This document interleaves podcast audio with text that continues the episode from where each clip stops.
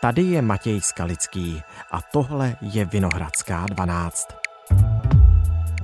Prezident Petr Pavel by nejspíš byl pro snížení věkové hranice u voličů z 18 na 16 let. To není pouze o věku, kdy jdete volit, ale pak je to o tom, od kdy obecně lidem vznikají veškerá práva a povinnosti. Že ten mladý člověk dnes má spoustu informací, ale chybí mu ta životní zkušenost. A... Aktivní volební právo od 16 let mají lidé například v Brazílii nebo v sousedním Rakousku. Staronová debata. Mají mít dospívající právo volit. Prezident Petr Pavel je pro. Věkovou hranici by snížil z 18 na 16 let. Jenže mezi politiky se názory různí. Je tedy šance, že by taková změna někdy prošla. Probereme to s Petrem Justem, politologem z Metropolitní univerzity v Praze. Dnes je úterý 11. dubna. Ahoj Petře, vítej ve Vinohradské 12. Ahoj Matěj, děkuji za opětovné pozvání. Máme po velikonocích, takže je čas na nějaké pěkné politické eh, a politologické téma. Volební právo od 16 let. Prezident Petr Pavel by byl pro, jak jsem tak zaslech v minulých dnech a týdnech, byl by pro i politolog Petr Just?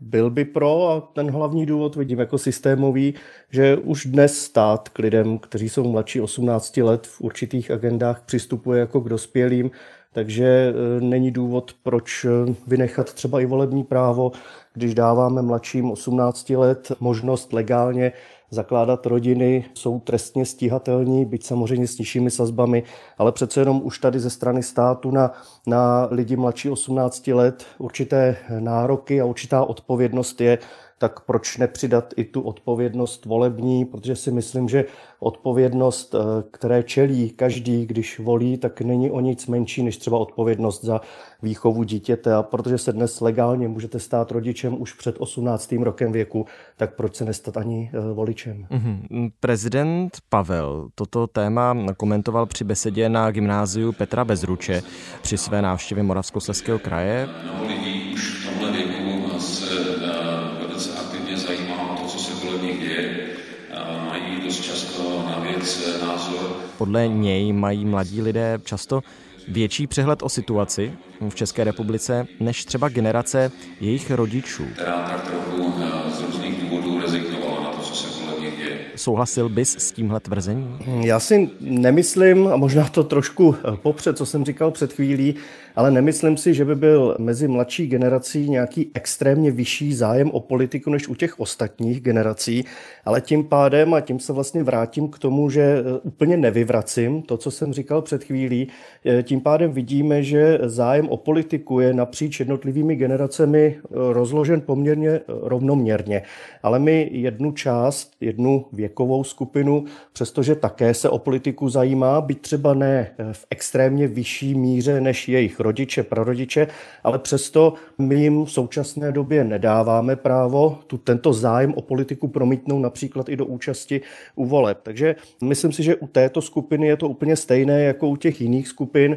Možná jedinou výhodu ti mladší mají, že mají přece jenom díky technologiím, díky moderním technologiím a jejich dostupnosti eh, mnohem lepší přístup k mnohým informacím, mnohem lepší přístup i k informacím eh, ze zahraničí, takže ten jejich rozhled můžeme v tomto smyslu vidět jako, jako širší. Jejich rodiče, prarodiče mají samozřejmě eh, určitou zkušenost spíše historickou, to znamená, ten jejich rozhled je širší hlavně v čase, zatímco rozhled té mladší generace je širší v prostoru. To znamená, oni se díky moderním technologiím, díky propojení s kolegy a kamarády z jiných zemí dokážou velmi rychle informovat o tom, co se děje za hranicemi, co se děje na druhém konci eh, světa. Takže v tomto ohledu mají mírnou výhodu oproti těm jiným generacím, které přece jenom ty informační technologie s postupujícím věkem používají méně a méně. Ty zároveň říkáš tedy, že nevidíš moc rozdíly mezi generační, eh, co se týče tedy zájmu o politiku, jak se to ale odráží na volební účasti. My víme, že třeba starší voliči jsou velmi disciplinovaní. Starší voliči jsou disciplinovaní a tam to vyplývá hodně vlastně z té historické zkušenosti nebo z té historické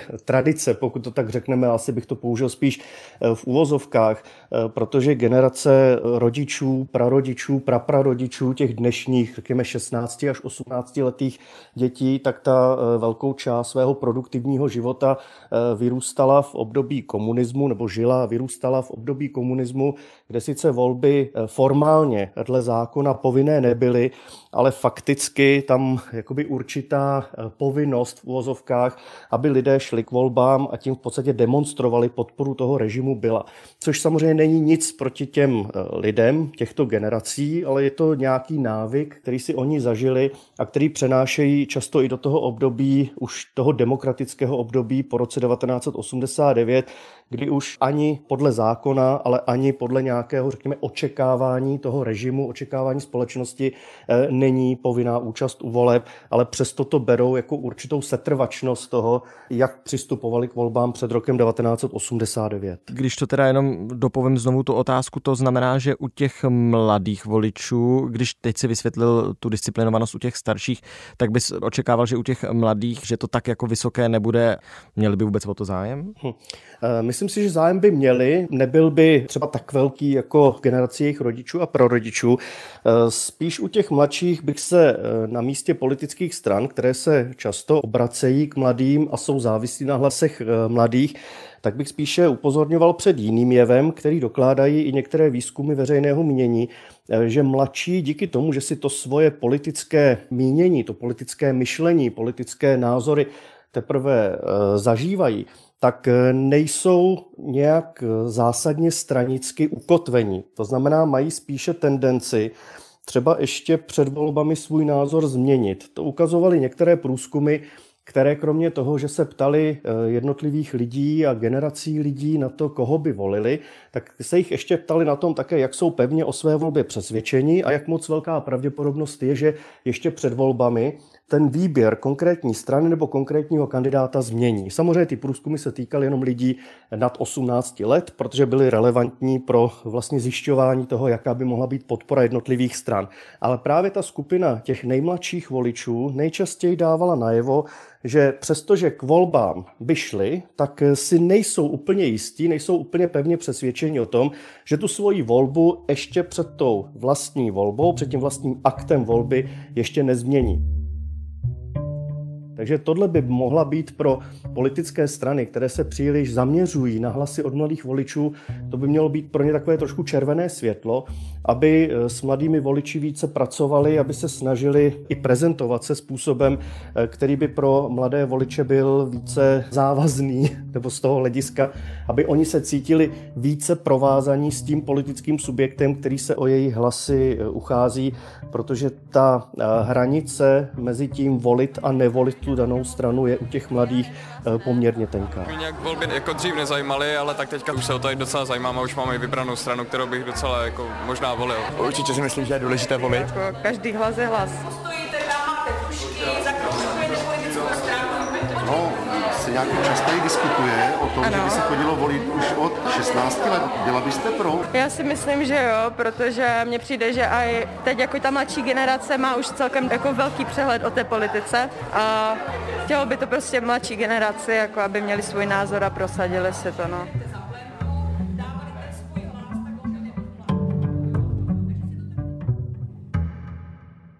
A propo, komu by to tedy pomohlo, kdybychom změnili volební právo, když vezmeš třeba ty parlamentní strany, teďka politické strany ve sněmovně, tak kdo by z toho mohl benefitovat, kdo naopak ne? My tady máme obecně z těch sociodemografických průzkumů nebo z těch sociodemografických detailů jednotlivých průzkumů veřejného mínění určité náznaky, které věkové skupiny volí, které politické strany.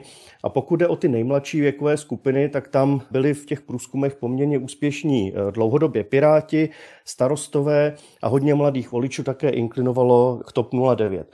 Na druhou stranu já bych třeba eh, případný dopad zavedení volebního práva pro mladší než 18 let na volební výsledky, tak bych příliš nepřeceňoval. Přece jenom mluvíme tady o skupině, která eh, může být někde mezi dvěmi až třemi procenty té voličské populace. A to samozřejmě pouze v případě, že by přišli k volbám úplně všichni. Za prvé nepředpokládáme, že přijdou úplně všichni, za další nepředpokládáme, že i ti, kteří by přišli, tak by volili všichni jednu a tu samou politickou stranu nebo jenom dvě, tři politické strany. To, že dvě, tři politické strany by tam třeba měly trošku lepší výsledek, tak to neznamená, že by tam nebyly nějaké dílčí hlasy i pro jiné politické strany, takže v konečném důsledku by se podpora této věkové skupiny 16 až 18 let rozprostřela v rámci toho stranického spektra a zároveň bych neočekával, že by došlo k nějakým výrazným posunům ve volební podpoře nějaké jedné konkrétní strany, že by najednou skočila do eh, úrovní, do, ve kterých předtím nebyla jenom díky tomu, že dostali právo volit občané eh, starší 16 let a nikoli až starší 18 hmm. let. Takže skutečně bavíme se tady o velmi eh, malém zlomku, který by obohatil ten celkový objem voličů, takže tento malý zlomek by nějakou zásadní volební revoluci nepřinesl. Ostatně i státy, které zaváděly volební právo, aktivní volební právo od nižšího věku, tak žádnou eh, stranickou volební revoluci ve svých výsledcích nezaznamenali. No třeba v Rakousku, tam už se volí od 16 let a jak jsi zmiňoval tu volatilitu těch názorů, tak tam se třeba čekalo, že, eh, tuším, že jsem to slyšel od Lubomíra Kopečka, od politologa, jestli to říkal pro eh, Forum 24, tam se čekalo, že budou ve velkém volit levici, a nakonec to tak nedopadlo. Přesně tak a to odpovídá i tomu, co jsem říkal před chvílí. E, nepřineslo to a ani nečekám, že by u nás to přineslo, ale ani v tom Rakousku to nepřineslo žádnou zásadní revoluci. Podpora strany zelených v Rakousku, která mohla hodně těžit právě z té mladší věkové skupiny, tak zásadním způsobem eh, nevzrostla, dokonce na jedno období od té doby, co byla zavedena eh, možnost volit od 16 let, tak zelení vypadly dokonce z parlamentu. Naopak třeba strana, která byla hodně proti, to znamená rakouští svobodní, ta krajně pravicová hmm. strana, která se hodně, eh, hodně vymezovala vůči této změně a tehdy, když byla přijímána ta novela volebního zákona, která snižovala aktivní volební právo na 16 let, tak to byla snad jediná strana, která byla jednoznačně proti, tak zároveň jí to nějak nepoškodilo, že najednou přišli k urnám voliči, kterým bylo i méně než 18 let. Takže i tento příklad z Rakouska, stejně jako ta čísla, která jsem tady uvedl před chvílí, to znamená, že se bavíme o nějakých dvou až třech procentech eh, z celkové voličské populace, tak svědčí o tom, že by to ani u nás velkou pravděpodobností k žádnému zásadnímu pohybu v preferencích nevedlo. Pojďme k dalšímu sousedovi. V Německu tam se zvažuje teď taky, že by volili 16-letí. Tuším, že by měli mít právo volit například do Europarlamentu. Znamená to tedy, že i my bychom mohli uvažovat nad tím, že ne pro všechny volby změníme to volební právo? Kdykoliv se zvažují nějaké úpravy eh, voleb, a to nejenom v tomto eh, ohledu, o kterém se tady teď bavíme, tak se často říká, zkusme to třeba pro nějaké jedny konkrétní volby, uvidíme, jak se to uchytí, uvidíme, jakou to bude mít zpětnou vazbu a můžeme přemýšlet o dalším rozšíření na další typy voleb. Hovoří se o tom třeba, když se otevře otázka třeba elektronických voleb, když se otevře otázka, zda nezavést třeba přímou volbu starostů, tak se taky říká, začněme třeba u obcí eh, do 1500 obyvatel a podobně. A i u tohoto tématu, když třeba v minulosti se objevily některé první návrhy, tak přesně padalo to, zkusme to třeba nejprve pro komunální volby, uvidíme, jakou to bude mít odezvu, uvidíme, jaký vůbec bude zájem ze strany voličů, v té generaci 16 až, nebo v tom rozpětí 16 až 18 let. Pak to vyhodnotíme a uvidíme, zda to tedy nepřeneseme na další typy voleb. Je to určitě jedna z cest, byť to trošku budí dojem jakéhosi pokusu nebo dělání pokusu na, na uh, voličích. Já osobně, když už jsem teda na začátek odkryl eh, karty, že jsem pro zavedení aktivního volebního práva i pro 16 eh, a více leté, tak eh, já osobně bych se třeba vůbec nebránil tomu, aby se to hnedka upravilo plošně pro všechny typy voleb, aby to aktivní volební právo bylo jednotné, ale proč ne, pokud někdo si řekne, nechceme jít nějakou cestou řekněme, neuvážených změn, chceme se nejprve podívat, jak to funguje, tak proč to nevyzkoušet třeba třeba právě pro komunální volby. Asi zásadní problém bych s tím neměl, bych, bych preferoval, když už se to zavede, to aktivní volební právo od 16, tak aby to bylo u všech typů voleb. Poslankyně ODS Eva Dekroa by ti na to řekla, že mladí lidé se jí svěřují, že se úplně necítí na to, aby už v 16 volili. To jsem četl na novinkách. Mně to ku podivu mnozí mladí také říkají.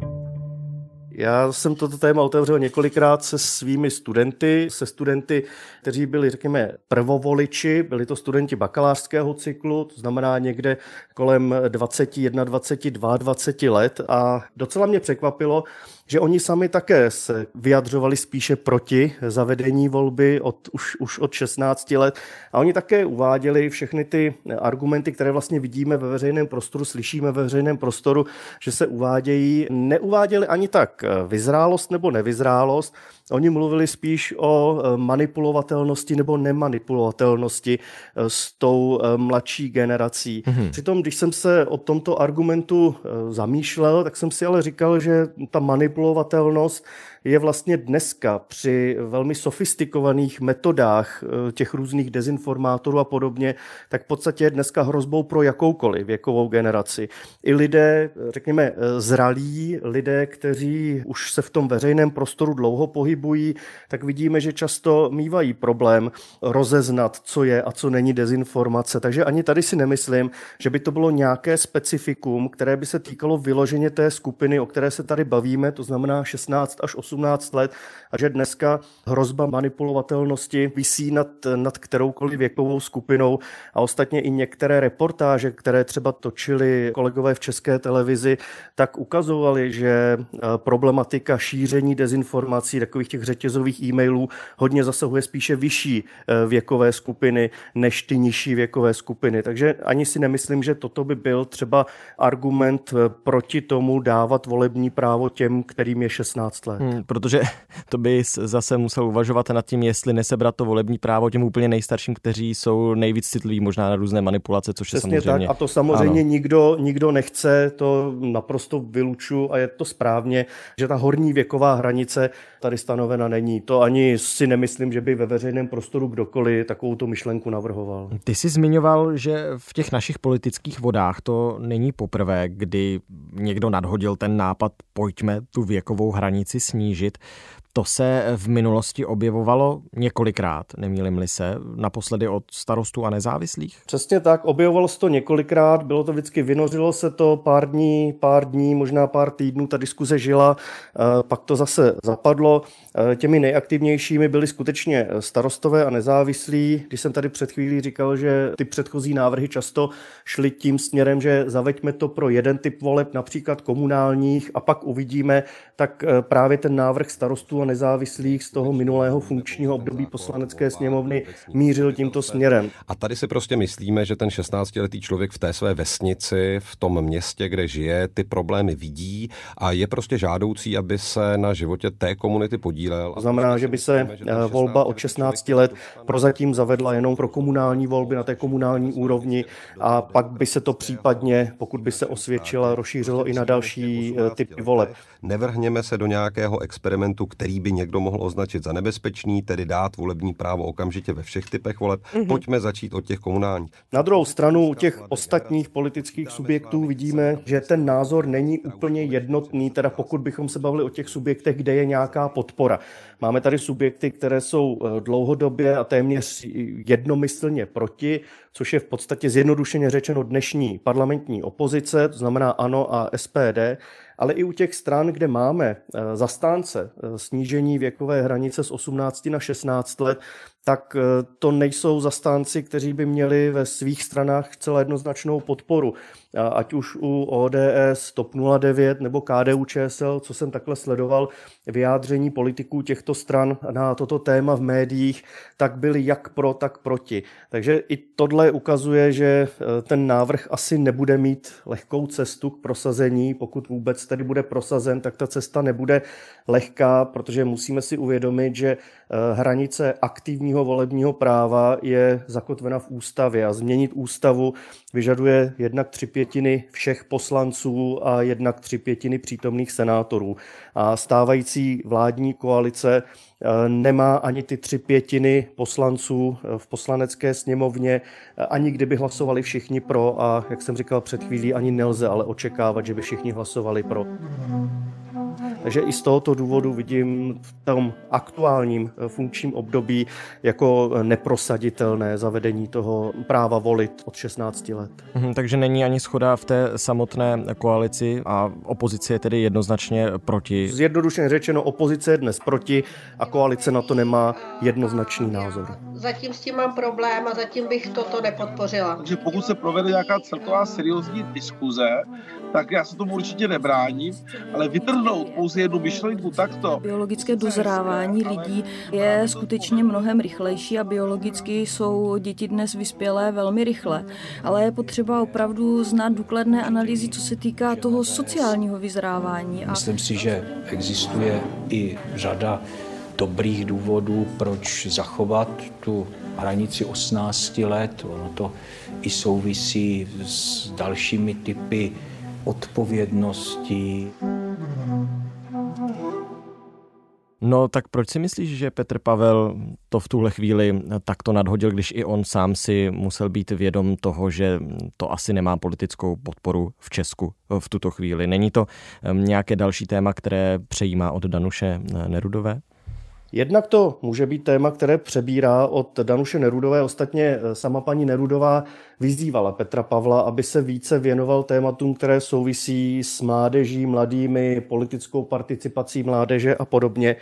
Na druhou stranu, i kdyby s tím nepřišla Danuše Nerudová, tak obecně si myslím, že tohle je jeden z uvozovkách z úkolů. On to je samozřejmě neoficiální úkol, proto ty uvozovky z úkolů prezidenta otevírat různá společenská témata, otevírat eh, veřejnou diskuzi, to, že to uvede na eh, setkání školskou veřejností. V tomto případě je to samozřejmě naprosto eh, relevantní platforma, na které třeba takovéto téma otevřít. Chytnou se toho média, chytnou se toho politici, chytnou se toho odborníci a zahájí se tady nějaká debata, která podle mého názoru je vždycky užitečná v případě, že chcete pak do budoucna skutečně prosadit něco formou eh, změny zákona.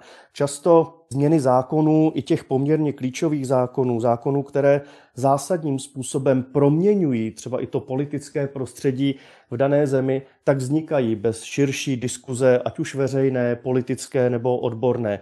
Pokud tímto eh, možná trošku píchnutím do vosího hnízda eh, Petr Pavel tu diskuzi otevřel, tak z mého pohledu, z pohledu politologa, který chce, aby se o těchto věcech diskutovalo ještě předtím, než jsou případně eh, zakotveny v zákoně, tak z mého pohledu je to jedině dobře a podobné diskuze na podobná témata eh, si myslím, že by prezident mohl a měl dělat vzhledem k tomu, že sám eh, přímou legislativní iniciativu nemá, sám nemůže navrhovat zákony, ale proč by nemohl otevírat diskuzi o tématech, které by třeba do budoucna mohly být součástí eh, legislativních iniciativ, které by vzešly eh, třeba z některých, od některých politických stran a hnutí. Navíc, abychom byli úplně spravedliví, tak Petr Pavel to nevytáhl to téma sám od sebe, on pokud si dobře vzpomínám, na tom gymnáziu Petra Bezruče odpovídal na studentský dotaz. A teď úplně na závěr hypoteticky, kdyby se to podařilo prosadit už v tom současném volebním období, po kolika letech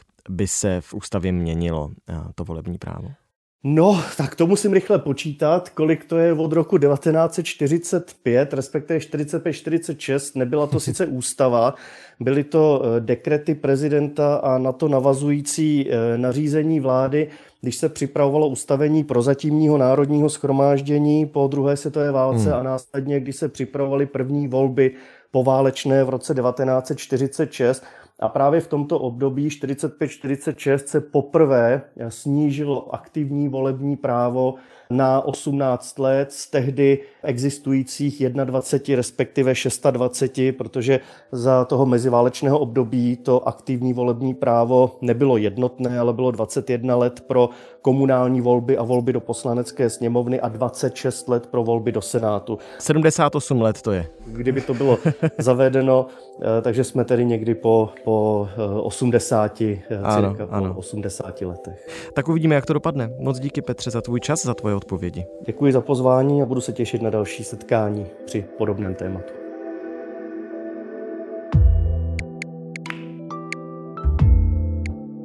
Tohle už je všechno z Vinohradské 12, z pravodajského podcastu Českého rozhlasu. Dnes s Petrem Justem, politologem z Metropolitní univerzity v Praze. Rozebírali jsme nápad zavést volební právo už od 16 let. Naše další epizody najdete na webu iRozhlas.cz, tam je záložka Vinohradská 12, pod kterou najdete celý náš archiv. Jinak jsme taky ve všech podcastových aplikacích nebo ve vysílání Českého rozhlasu Plus.